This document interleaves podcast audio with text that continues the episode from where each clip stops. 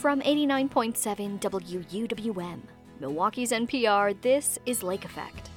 I'm Joy Powers. Today we'll learn how to stay safe and prepare for extreme cold and winter storms that hit Wisconsin. We'll learn about resources at the Milwaukee Public Library that could help you accomplish some of your New Year's resolutions. We think everyone deserves to have free resources available at their fingertips, especially in the terms of like New Year's resolutions So we can help you reach your goals. You can get curious at the library and read, learn, and connect with us. We'll talk to the filmmakers behind a modern, silent, supernatural winter epic of a slapstick comedy. There's no talking in the movie, so we constantly have to be entertaining and like kind of hitting the audience with a truckload of bricks, you know, just like, you don't like that? How about this? You know, it's just like constant ideas, bombardment. All of that is coming up on Lake Effect. But first, here are today's headlines. This is Lake Effect from 89.7 WUWM, Milwaukee's NPR. I'm Joy Powers, and thank you so much for joining us. There's a film showing at the Oriental Theater in Milwaukee tonight that features hundreds of people in beaver costumes. It's also a supernatural silent comedy. We'll tell you more later in the show. But we'll start with this. The first big snowstorm of the year hit southeastern Wisconsin earlier this month. While many hunkered down at home and waited out the storm, tens of thousands were left without power in below freezing temperatures and unsure about what to do. Lake Effect's Xcaret Nunez speaks with Andrew Beckett from Ready, Wisconsin, and Jen Warren from the Red Cross to learn how people can prepare themselves for future winter storms. But first, Xcaret speaks with WUWM's digital manager Michelle Maternowski about how the storm affected her family and what she learned from the experience. So, Michelle, I remember you mentioned to me that the winter storm left you without power for about a day and a half. What happened? Uh, well, our power went out. we were sleeping when it went out. So in the morning, the house seemed a little cold and then tried, you know, flipping light switches and then realized, oh, yeah, we don't have power. So my husband and I, and we have two little girls, we stayed home on that Saturday thinking like the power will come back. We don't have to do anything. And then as the day went on and we like started putting more layers of clothing on, we're like, okay, I don't think the power is coming back anytime soon. We kind of like split up where my husband stayed home to try to like keep the fireplace running to keep the house warmer so our pipes wouldn't freeze. Mm-hmm. And then I took my two daughters over to my sister's house who lives just like five minutes away. Uh, but we also emptied out our refrigerator because it was starting to get too warm in there, but too cold in the house. So we put food outside in our snow and um, oh my gosh. it's just kind of a yeah, it was like a a fun adventure at first where I was trying to be very positive, like, oh, this is a perfect opportunity to like clean the shelves in the fridge while it's empty. But then as it went into the next day and we were still without power and the temperature kind of continued to decrease in the house, it kind of flipped from being a fun adventure to like, oh no, this is kind of scary and like bad things could happen to the house if if our power didn't come back. Well, you know, my conversation with Ready Wisconsin and the Red Cross stemmed from your experience and wanting to help others prepare for future winter weather. But what did you learn from your experience that you'd want to share? I would say that it's important to have a flashlight in your house. I think for us, we've kind of moved to relying on our phones for so much. But as we were trying to conserve the batteries on our phones, we realized we rely on our phone for way more than just like making calls. So, flashlight. We also have, and this is very particular, and you don't need it, but it was helpful for us. My husband is a chef and he really likes to make pizzas outside. And we have this like temperature gun. So he can take the temperature of the oven outside to see if it's at the right temp for making pizza. But we he would walk around the house with that and kind of take different temperatures throughout the rooms. So then we would know like kind of where are the coldest spots in the house and when would we kind of have to switch our game plan of you know, it's not cold enough yet that we have to have the faucets dripping. Oh, okay, now it's starting to get cold. Maybe we should have the, the faucet start running now. Or, oh, okay, maybe it's time to call heating and cooling specialist because it's 30 degrees upstairs and we're worried about our radiators freezing and bursting. And then I would say this is not a way to necessarily be prepared, but when you're going through a situation like that, don't be afraid to reach out to the people in your life because I found that people were really willing to help. I just had to make the the ask. But I'm really looking forward to your conversation too. So I think it'll be super helpful for me for the hopefully, well, hopefully there won't be a next time, but there probably will be a next time when we go through this again. Well, let's learn more about what you, me, and everyone else can do in a future emergency like this. If this winter's unpredictable weather has taught us anything, it's that it's important to be prepared for what's to come our way. And Jen, I want to start off by asking what are some terms people should become familiar with in preparation for a winter storm? So, for instance, uh, what's the difference between a winter storm warning versus a winter storm watch? I think it's important to know the difference between both of those so that you know how long that you have to prepare. So, a winter storm warning means that life threatening or severe winter weather conditions have begun or will begin within 24 hours. A winter storm watch means winter storm conditions uh, are possible within the next 36 to 48 hours. And so, Andrew, I want to ask before a winter storm arrives, what are some supplies people should have on hand to take care of themselves and anyone else at home? Well, you really want to look at having kits in both your home and your vehicle if you, uh, you know, could potentially be on the road really at any time during the winter. And we'll start with kits at home. You know, kits at home really should include things like having a supply of at least, you know, 72 hours of non-perishable food, preferably something that doesn't require having to be cooked so that if you were to lose power or, or natural gas service, you're able to make sure that everybody in your home remains fed. Uh, you also want to make sure that you have a supply of water for everyone who's living in your home. The, the standard is really about a gallon of water per person in your home per day for both hygiene and cooking and eating purposes. Uh, in addition to that, you know, items such as flashlights, extra batteries, having a uh, battery operated or at least battery backup NOAA weather radio so that you can get critical alerts and updates. Making sure that you know uh, where things like extra supplies of medication might be located, whether they're in a kit itself or if you keep them somewhere else in the home. And really, those are kind of some of the essential supplies. But you know, it also comes with having a plan for what you're going to do uh, in the event that you know the worst does happen and you lose power and you're not expected to get it back for a significant amount of time, or your furnace goes out in your home. Uh, what steps you're going to take in order to make sure that everybody stays safe.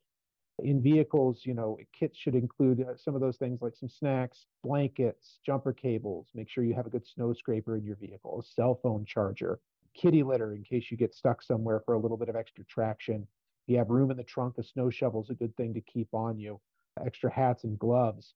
And then just also making sure that you know what to do if you were to get stuck and who to call for help so that you can hopefully get out of there as quickly as possible or, or have somebody take you to safety. Right. And Andrew, you mentioned this earlier too. Um, I also noticed Ready Wisconsin recommends people and families make an emergency plan ahead of the winter storm. What does an emergency plan look like? Well, you know, emergency plans really should focus on what you're going to do if it's unsafe to leave the house or if it's unsafe to stay in the house. And really, we'll look at it from those two ways. You know, if you are unable to leave the house, you know, you need to make sure that you have that plan, including things like uh, having that emergency kit stocked up, making sure that that's done in advance, making sure that you have those essential contact numbers on hand, uh, whether it's going to be, you know, emergency furnace repair, calling a contact number for the power company in case you do lose service and you need to contact them in order to make sure that you know they're aware that you are out and, and you're on their list for places to get repaired. But also you know in case it is unsafe to stay home identifying where you're going to go whether that's going to be uh, potentially shelters that are available in your area other members of your family basically knowing how you're safely going to be able to stay somewhere else uh, if it's not safe to stay at home okay, so let's say the winter storms arrived and uh, someone's been outside for too long. Jen, I want to ask you what are some of the telltale signs of hypothermia and frostbite, and is this preventable? Sure. Um, so, shivering is one of the first signs of hypothermia. Other signs can include confusion, drowsiness, and slurred speech. Um, for frostbite, your nose, ears, cheeks, chin, fingers, and toes are often the first affected. People might experience pain, numbness, and a change of skin color. Um, in terms of what people can do for hypothermia, seek emergency medical care right away. Move to a warm place and remove any wet clothing and warm the body slowly. For frostbite, move to a warm place, warm the affected area gently by soaking it in warm water, not hot water, um, until the skin appears normal and then feels warm, and then seek emergency medical care. And so, Andrew, you mentioned this earlier too. You know, what is a plan if you're at home and your power goes out? What should someone do in that situation? Well, really, the first thing that you should do if you lose power at home is to make sure that you've contacted your utility provider to let them know because they're the ones who are going to be able to address that outage. They're the ones who are going to give you an update on what possible restoration times are and if there's any specific concerns you need to be worried about. Typically speaking, with power outages, there's usually something that's happened to a main line somewhere, but you also want to be aware of any damage that might have occurred on your property, usually with the connection between your house and where the service comes into it. Some of these winter storms, we see heavy snow and ice on trees. They can drop limbs on lines. Uh, if they cause any damage to the infrastructure that actually connects the power to your house, uh, you might have to additionally look at getting something like an electrician out uh, in order to fix that that last bit of service to make sure that the connection to the house is restored.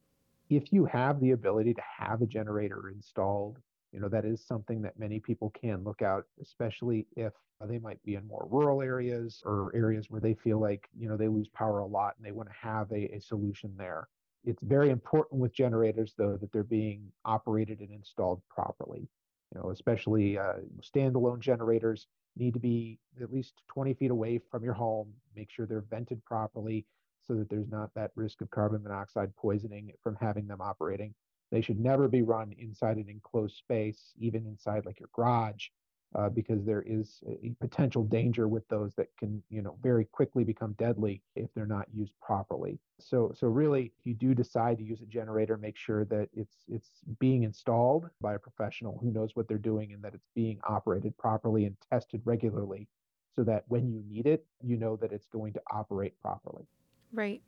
And in situations like these, people might need shelter to turn to. Where might people find shelter if they need it, or what are some resources people can turn to? Shelter information is going to vary widely based on where you live. Some municipalities may set up warming centers. They may work with organizations like the Red Cross or other volunteer organizations to set up shelter operations overnight if, if conditions really warrant it and they see a demand for having that resource available. Uh, so really the best resource that a, an individual might need to look at is local government websites, social media accounts, because typically speaking, if they open warming centers or overnight shelters, they're going to post that information in a, in a public place uh, where people can hopefully see it. And then they're going to also send that information out to local media in order to help publicize it. So, so really, uh, one of the first places uh, that that people should be looking is is to their local government to see what information is being shared out there. A number of counties do also utilize 211 during uh, periods of uh, severe weather uh, in order to help collect information, but also to share information with residents. So if you do have 211 available in your area, which should be in most counties in the state, you can contact there and they should be able to at least point you in the right direction for additional resources. Well, Jen and Andrew, thank you both so much for speaking with me today and sharing this helpful advice. Thank you for having me. Thank you for having me. Andrew Beckett is a public information officer for Wisconsin Emergency Management and leads the state's Ready Wisconsin campaign. Jen Warren is the Regional Communications Director for the American Red Cross Wisconsin. They spoke with Lake Effect's Xcaret Nunez. We want to hear from you as we gear up to cover local elections and the presidential election in November. You can have a say in our 2024 election coverage by filling out our election survey. You can find a link at WUWM.com. What you tell us will help inform the stories you hear on Lake Effect and WUWM. Coming up later in the show, we'll speak with the local filmmakers behind a silent supernatural film called Hundreds of Beavers. But first, we'll learn how the Milwaukee Public Library can help you with some common New Year's resolutions. That's coming up on Lake Effect on 89.7 WUWM, Milwaukee's NPR.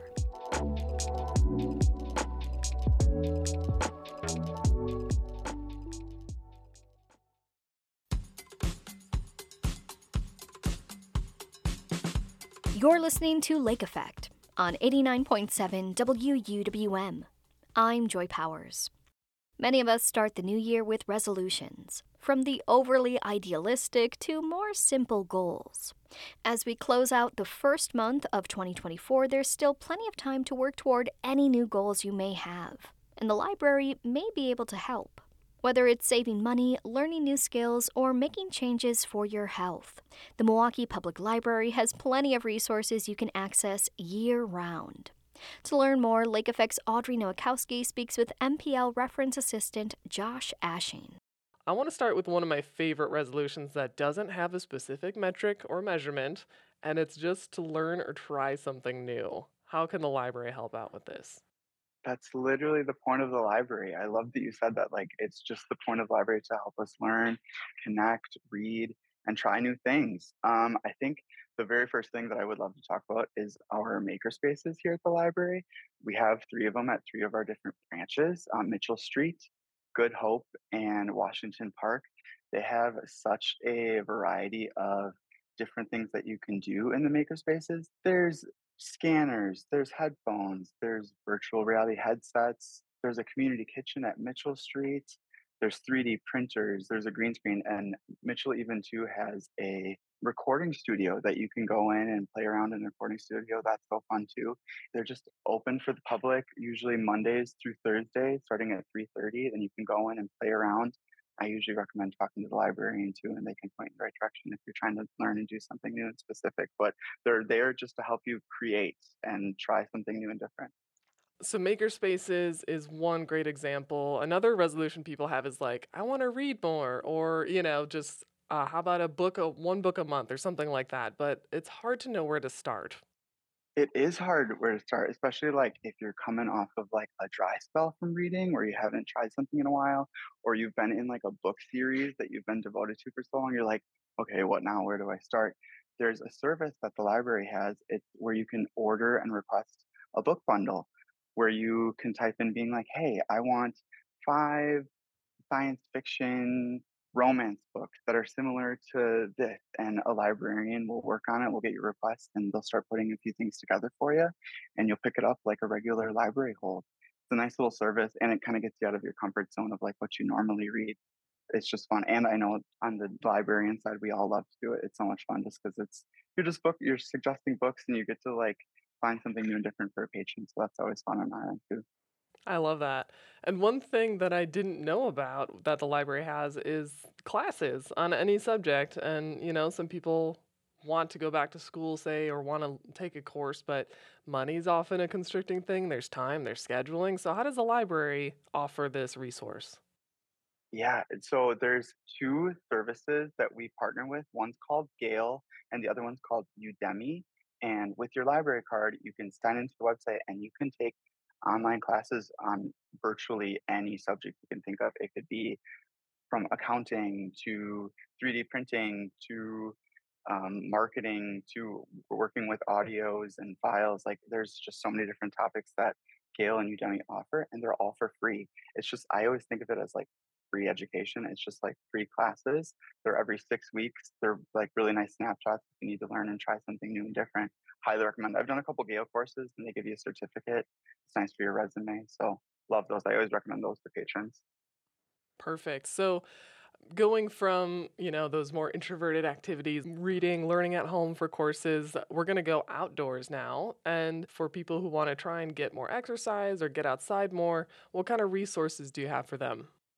Yeah, we have a couple different things. I know you don't usually think of like the library being outdoorsy, but we just started um, a hiking backpack kit, which is fun. It like helps you. I know we're in the middle of winter right now, but it helps you go after the outdoors and kind of like plan what you want to do. The backpack kits they come with a compass. There's binoculars. There's bird guides. There's tree guides. And then there's things that can like help you explore Wisconsin. It's trails, it's bike trails too. Um, I think it even comes with like trekking poles. It's a nice little backpack, and it gets you ready for going outside. Another big goal people have in the new year, uh, and really any time of year, is to save money. So, what are the main ways you see the library helping people to reach this goal? Yeah, totally. That's kind of like what the library is trying to do too, is cut costs, make it easier for people to live their life the way they want to live it. Um, other than the obvious, of course, you check out books, you can check out DVDs and CDs that can that can save you money too. Like if you're not for sure that you might like a book, come check it out at the library. That's what it's for. That way you don't have to spend the the 20 25 dollars on a brand new book. But I will say I really would love to talk up our e-services like Libby and Hoopla. Those are for audiobooks and ebooks. They're free and you can download them right to your smart device. I really love Hoopla. Hoopla is probably one of my favorite ones. But there's also Kanopy, and I call this Library Netflix. It's just free movies um, that you can check out. Um, usually, you can get like six, seven, eight movies a month, depending on what movies you're checking out. But they have a variety of things documentaries, series, movies, um, and they are always constantly updating it. So, Kanopy is a wonderful thing. And if you want to cancel subscriptions, I know subscriptions are starting to get a little expensive. Kanopy is a good option. I also recommend FreeGal. FreeGal is a music service that we have. You can just download, stream music that we offer.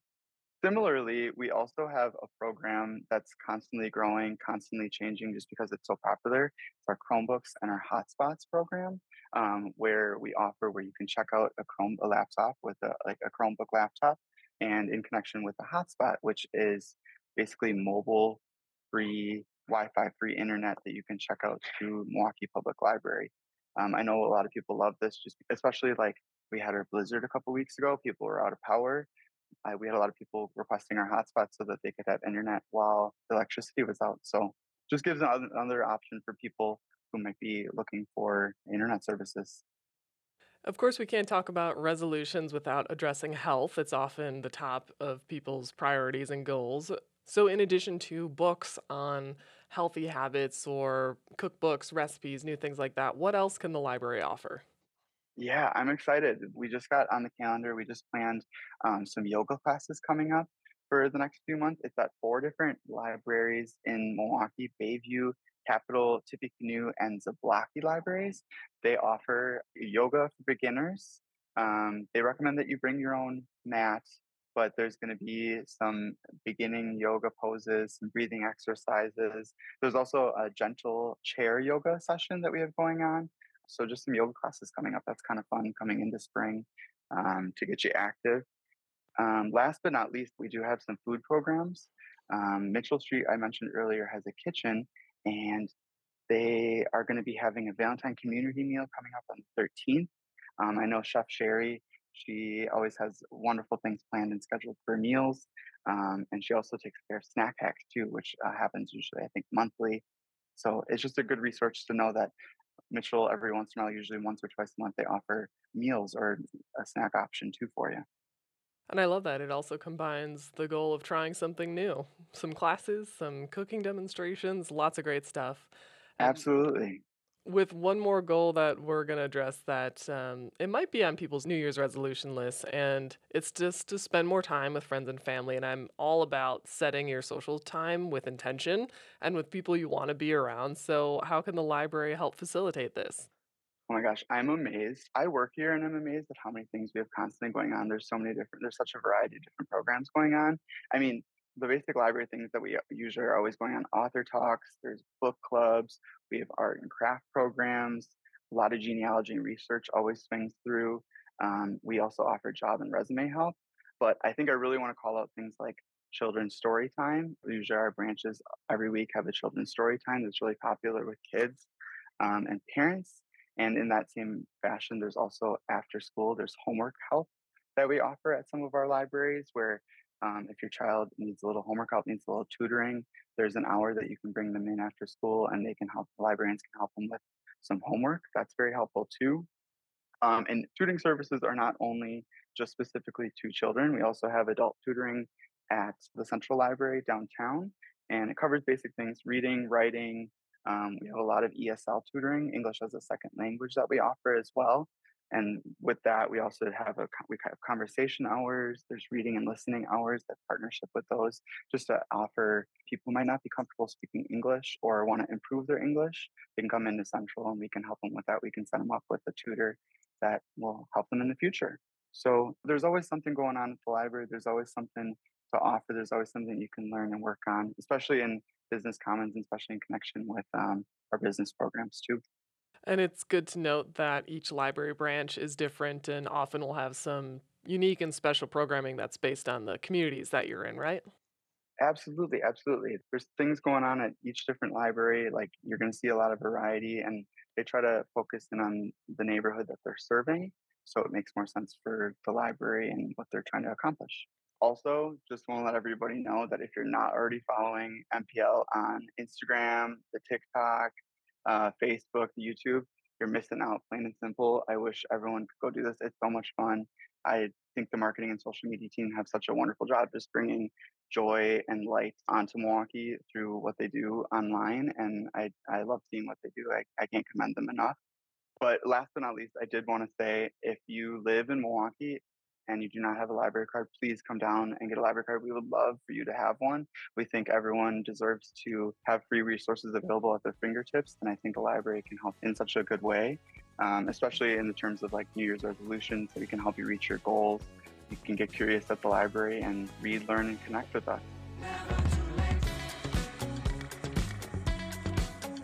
Josh Ashing is a reference assistant at the Milwaukee Public Library. He joined Lake Effect's Audrey Nowakowski for our Books and Beyond conversation. You can find a link to the library resources they talked about at WUWM.com.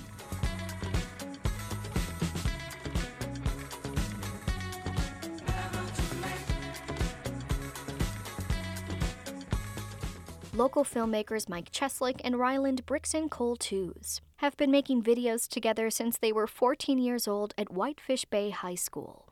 They've made about 50 videos together, but the film Hundreds of Beavers is the pair's second full length feature. The film is about a man who has to become the land's greatest fur trapper by defeating hundreds of beavers. Except in this movie, all of the animals are played by humans in mascot costumes. If the plot doesn't intrigue you enough, it's also a silent film shot in black and white that the filmmakers say was influenced by Buster Keaton, Looney Tunes, and Mario Brothers video games. Hundreds of Beavers is making its Milwaukee theatrical premiere tonight, and ahead of that, filmmakers Mike and Ryland join Lake Effect's Audrey Nowakowski. Mike and I uh, wanted to make something that was completely and utterly different than anything else anyone would ever try to pull off. And uh, to do that, you must make something like hundreds of beavers. It's also a silent film because uh, we've tried writing things together and we're just not very good. We don't have an understanding of uh, sentence structure, of uh, periodic sentences, of uh, having characters speak in a in a way that's appropriate for the historical setting. So we just threw all the dialogue out of the window and uh, focused on funny images of Ryland getting hurt. Well, and despite the simple premise, I say it's harder to pull off because you need to execute it well. You don't have dialogue, you don't have a ton of other things distracting audiences, but this makes it ideal for comedy, you know, because you're, you're relying so much on the visual action and the physical humor. So, how does this translate when you're first writing it? You mentioned you weren't good at dialogue, but is it more difficult to write a script for a film with no dialogue? Writing this happened so long ago that there's almost no way of knowing how we did it or what happened.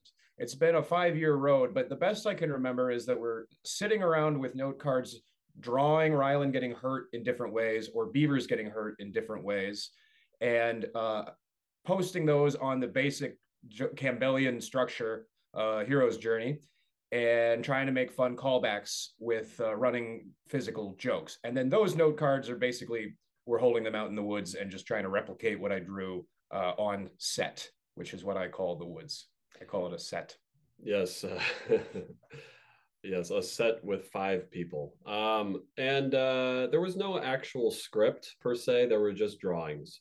So Mike would bring his big binders full of his drawings into into the woods in northern Wisconsin, and he would we would look at the pictures, and then we would make the frame and shoot the movie it's great to know that it's just visual from concept to endpoint. And you mentioned the hero's journey, and there's also a lot of other fun classic cinema elements in here, whether it's a nod to different genres or scenes. So I'd love to know more about your inspirations and what you both wanted to channel for this movie. I love Buster Keaton and I love Super Mario, and I think they share a camera philosophy of a long lens in a very wide space with a flattened image. A lot of high angle stuff too, where you can see the character and his obstacle in the same frame, and it's a physical problem. Yeah, you know, we also took a lot of inspiration, I think, just from uh, old Hong Kong movies, old Jackie Chan movies of the 80s, too. We love those movies so much. And, you know, obviously he got a lot of inspiration from Charlie Chaplin, Buster Keaton, but we wanted to also just bring in sort of that action element, too. And he was so good at uh, not only is Jackie Chan just, you know, an action star, but he directed a lot of those things, did all the fight choreography. So he was really good at, he knew where to put the camera and he just really knew how to shoot action correctly, which I think a lot of movies these days don't shoot action correctly. So that was always an inspiration. I think just growing up watching those, that was kind of instilled in our minds when we were staging this. So Mike, you edited and did the visual effects for this film, and I'm I'm gonna love picking your brain about it. I was so impressed by what you're able to accomplish and the world that you built in the Midwest tundra that this is set in. So my first question is, how many beaver costumes did you actually need? There's only six, and they're repeated over and over again in After Effects. And I've been working in After Effects for uh, 13 years, and all of the ideas for this movie, as we're writing, are based on things I think I could achieve in post, and that Ryland thinks he can achieve physically in the real world. And so for After Effects, you know, if you pick a lame style or a lo-fi style, such as grainy black and white, where the whites are kind of blown out and the blacks fall off and there's just less you're responsible for less detail then you can create a crazier image like the south park writers are totally unlimited in their writing because uh, their style is so simple to achieve so they anything that comes to mind they can do so for us it affected the writing because we know anything that just involves a suit and after effects and snow uh, we're allowed to put in the movie so there's some very grand images in the movie that are only possible because of the lameness of the look. Yeah, and you know, it still took Mike an eternity to do all these effect shots because he was doing them all himself. Uh, you know, he did like over 2,000 effect shots on this film. Uh, but had we tried to make Avatar, uh, this movie would have taken 300 years. So, you know, you just pick a really lo fi style and you're able to create mega worlds Ryland, you play the lead, as you mentioned, and you really put in some sweat and snow equity here. So I imagine it was a lot of fun, but also challenging. You're filming in Wisconsin winters, and you're pretty much in every scene doing something crazy physical in the snow. So, what were your main takeaways from the making of this film and challenging yourself in this way? You know, I believe it or not, I've never fought in the Crusades, but it felt like we were fighting a crusade because it took so long and it was just a lot of back-breaking labor. Uh, but you know, it was a lot of fun too, though, because again, we were working on it with all our buddies who worked so hard for no money, and you know, uh, even though it was a lot of work, it was there was never any interpersonal conflicts or anything. Everyone got along really great, you know. So yeah, there was some tough challenges for me physically, but you know, it wasn't. Uh, it was it was all worth it. You know, it you get hurt here and there, you get some frostbite here and there, but you know, no one died, so but yeah, it was great. At the end of every night, uh, you just go back to the cabin and drink some beers with your buddies, and then do it all over again. Yeah, Ryland would have been impossible to replace on this. It was written for him, and you couldn't have cast him. It was totally tailored to his abilities, and he was tough as nails for 12 weeks, most of it outside. Well, you can tell it's a labor of love. And because it's black and white and there's no dialogue, and you are making sure the audience is paying attention to every frame. Did you feel a greater pressure to execute this well? Because unlike other movies that rely heavily on distracting audiences with grandiose things, this structure is so simple, you want to do it well. Yes, because there's a lot of silences that are filled with a laugh and there's a certain gag pace. So if you're watching in a theater, you'll really notice if one of the gags doesn't work. And if we have 200 gags or whatever the number is, you want every single one to work every 30 seconds or whatever it is. And executing a gag takes a lot of precision and it needs to be timed right It needs to look right. It needs to have a nice clean read, we say. It has to have a, a, a perfect sound effect, you know, to really like hit home the joke. And Mike and I, when we were writing it too, we went through so many different gag ideas and stuff and just it had to take the best ones, you know, and uh the other thing too, like Mike just editing the movie too, he was so conscious all the time about pacing too, because it's like there's no talking in the movie. So we constantly have to be entertaining and like kind of hitting the audience with a truckload of bricks, you know, just like, you don't like that? How about this? You don't like that? What about this? You don't like that? How about this? You know, it's just like constant ideas, bombardment, you know. There's also this strange structural thing in this movie where usually in the hero's journey, there's a sort of montage of the hero getting better. But we don't really have a montage in this film. The experimental part of Hundreds of Beavers is that we tried to show him improving at fur trapping step by step. You watch him play the whole video game. You watch him level up every step of the RPG. You watch him get all 100 beavers and learn everything in real time instead of elliptical editing where suddenly he's better now. All of this work you guys are talking about paid off so well. This movie played at the film festival here last year, and you guys are taking it on a road show for a, a Midwest victory tour, as I'd like to call it. And this film is really resonating with people, despite maybe some people assuming that a silent slapstick supernatural film about hunting beavers isn't, you know, what people are wanting in 2023, 24. So why do you think it's hitting the mark so well? These are very classic themes and simple ideas of just uh, man versus nature, man versus animal. He's cold, he wants to get warm. He's hungry, he wants to eat. Uh, wants he, wants to get the girl. He wants to know. get the girl by being good at his job. Uh, there's all these classic. We just, you know, to improve as filmmakers, we're trying to just pick some classic subject matter, a classic spine, and then be experimental on top of something rock solid. And again, there's no talking, so everyone from any walk of life can watch it and understand what's going on too. And at the end of the day, it's just like a live action you know cartoon you know so it's it's just fun it's just a really fun experience well this is an american tradition of the slapstick movies of cartoons and silent films of this yeah. like older style of comedy from the first half of the 20th century and it's this great american tradition that we just you know kind of didn't make for a couple decades for whatever reason mm-hmm. and so i think people are just happy to see it back whether or not it was us doing it it just we just forgot about this big genre so if you bring it back people aren't just reacting to you they're reacting to oh, i'm glad it's back yeah, yeah. I mean, that's the thing is everyone always says like, "Oh, I love those old Buster Keaton movies, those old, you know, Harold Lloyd, Charlie Chaplin. Oh, those are so great." And it's like, well, you can you can make those still if you want. And it's like, oh no, well, you know, that was way back then. You know, of course you could do that now. And it's like, well, well, why not? Of course you can. You could, and you can react to things that have happened since then, like video game storytelling yeah. and video game structure ideas are like that's new to this century, but it can be combined with this older American genre.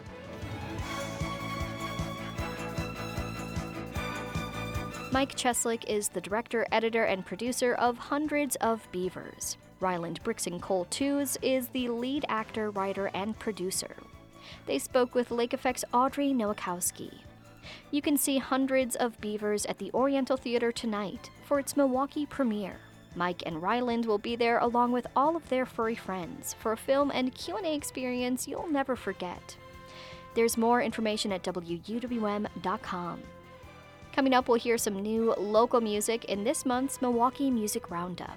That's next on Lake Effect on 89.7 WUWM, Milwaukee's NPR.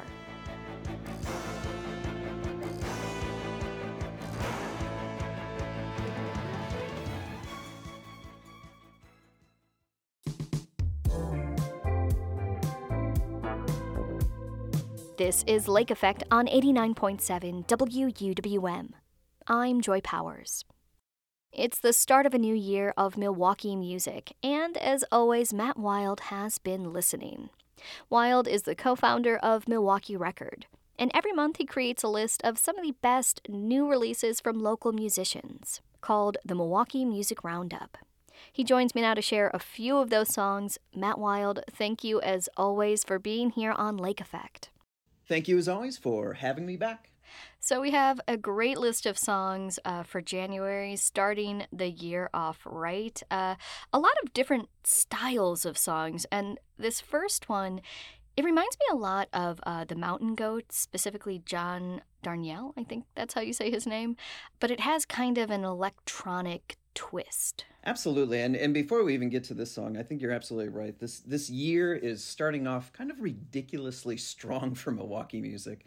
Uh, just putting these you know four songs together was kind of a challenge. It was like wow i have a dozen that i could have chosen and it's only january. So i think this bodes well for uh, 2024 as far as milwaukee music. So uh, yes we'll start out with uh, this first song. It is by a group called the hatchets and uh, the song we're going to be listening to is called gimme one more chance now, this uh, song comes from their new record. The name of the record is Every New Beginning Comes from Some Other Beginning's End which uh, they insist uh, they did not take from uh, that semisonic uh, closing time song. Uh, the members have claimed they have never even heard that song. So we'll have to take their word for that. But the song, yeah, Give Me One More Chance, is, I think, just such a fantastic track on a record that's just filled with fantastic tracks. Now, the Hatchets kind of came on the scene back in 2019 they had a their first record was kind of this Woody Guthrie concept album of all things, and it was called the uh, Uncounted Blue Jillions. And now, five years later, here they are with a record that, uh, as far as I know, has nothing to do with Woody Guthrie, but uh, it is a really, really fantastic record through and through. And like I said, the song uh, we're going to be listening to it's called "Give Me One More Chance." Uh, one of my favorite tracks on the record. It's one of these songs that, like I said, it's only January, but I've been listening to the song constantly. This is uh, one of the latest uh, great songs from the Hatchets. It's called Gimme One More Chance.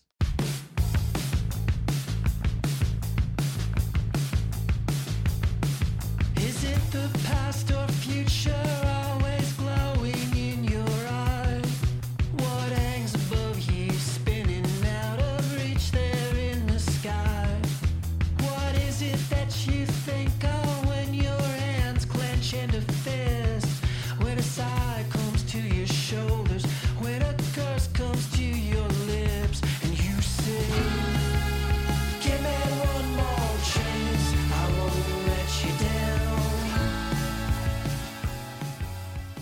Gimme One More Chance by the Hatchets. The next song we're going to look at, uh, this feels like such a throwback, like a 90s kind of throwback, even though it's a new song. And I'm not actually familiar with this artist. I'm not sure that we've ever talked about them before. I don't think so, no. This is Sinbad with a song called Runnin'. And uh, you say it's a throwback, and it definitely does have that throwback sound. And it's kind of a throwback even in Sinbad's history. Now, Sinbad was a group that was around from about, I would say, 2014 till about 2019 when uh, they split up when their uh, singer Audrey Pennings uh, she moved she left uh, Wisconsin and moved elsewhere and so they kind of split then. And uh, they had released one full-length album it was called It's Fine and then they had done a, a split uh, LP with another band and that was kind of it and lo and behold, just kind of out of nowhere recently, I don't know if the band kind of forgot that they had recorded some other songs or they just kind of rediscovered some songs. They're kind of calling this uh, their long lost EP. They're releasing a new four song EP called It's Final, kind of a nod to their uh, previous record called It's Fine. And uh, these are songs that they recorded back in 2019, right before they split. And uh, it's fantastic. Sinbad was one of those bands that uh, I really, really loved. They were so, so good and uh, just a, a, really good kind of alt, vaguely power poppy kind of band. And uh, it's really cool to have them release uh, quote unquote new music now. They're going to be uh, actually reuniting in February, February 6th at the Cactus Club, reunite to do a record release for its final. So until then, we can enjoy this. Uh, the song we're going to be listening to, it's Sinbad, and it's called Running.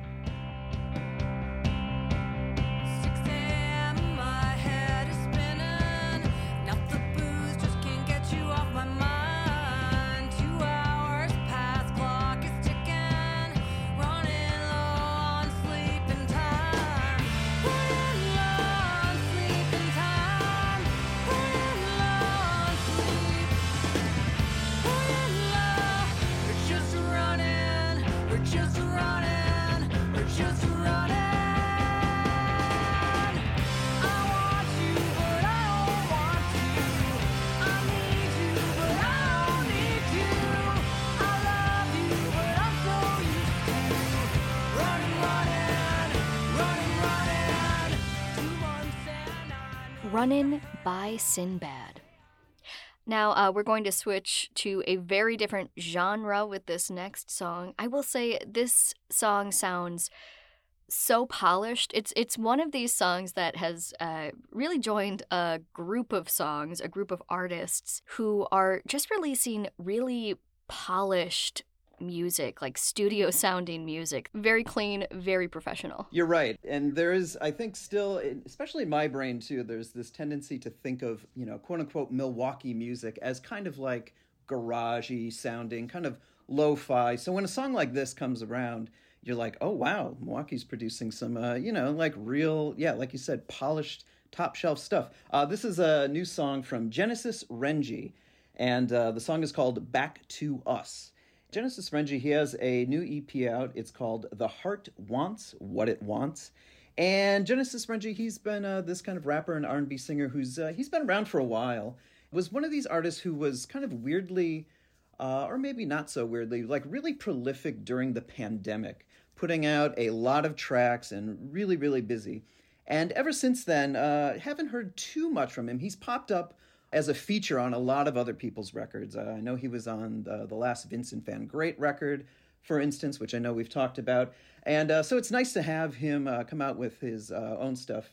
And uh, the song we're listening to is Back to Us. It's a really just I love the vibes of this song. It's super chill, and that's kind of the the feeling of this entire EP. And uh, he's got a lot of uh, people popping in as features on this too, including Klassik.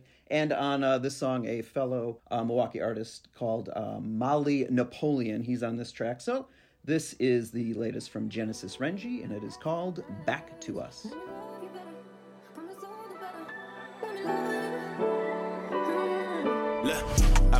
Fool, this feeling, feeling like deja vu. It's nothing new, like once or twice I've been there with you. Reflections change, the image wane, we still the same. I took the pain, removed your name, and still you gain. Am I insane, repeating things in hopes it change? Hurt me again, I smiled a while, these tears of rain. You made your mark, I tapped the scars to feel again. Left in all, don't know if I live or feel the same. want from me? Is it time or is it company? You see my energy is confident. Find spaces in my mind I could lose track. Look, timing isn't everything. You've been through everything, and been present for it. I know you can't ignore it. Back to Us by Genesis Renji. The final song that we're going to look at, it's a great song. It's very classic indie rock, I would say. Um, and again, it's another artist I don't think we've talked about. I don't think so. Yes, this is Barely Civil with a new song called Better Now. And this is from their upcoming record. It's uh, called I'd Say I'm Not Fine. That's due for a release, I believe, kind of uh, in late March.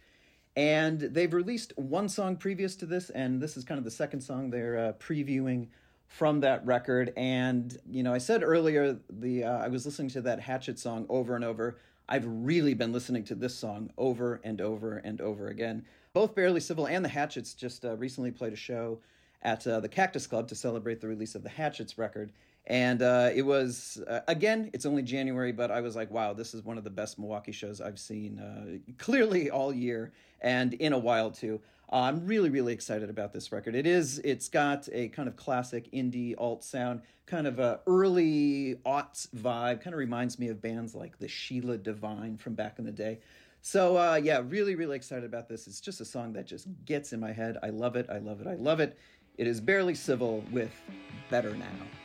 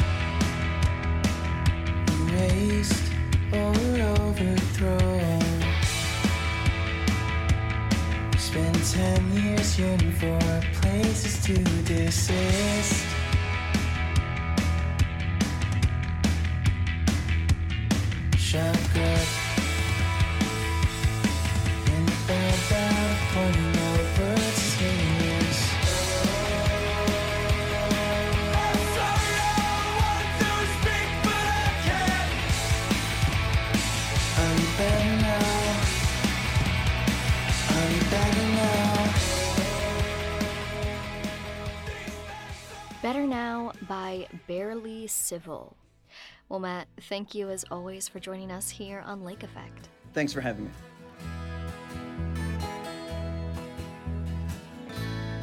Matt Wild is the co founder of Milwaukee Record.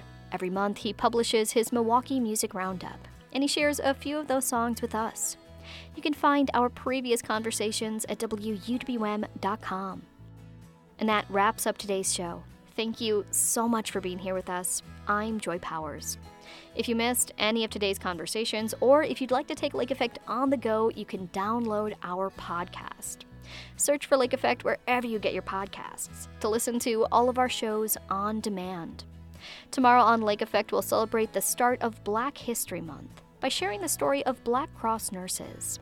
We'll also check out two projects that can help you learn about the Black history of Milwaukee. That's all tomorrow at noon, right here on Lake Effect, on listener supported 89.7 WUWM, Milwaukee's NPR.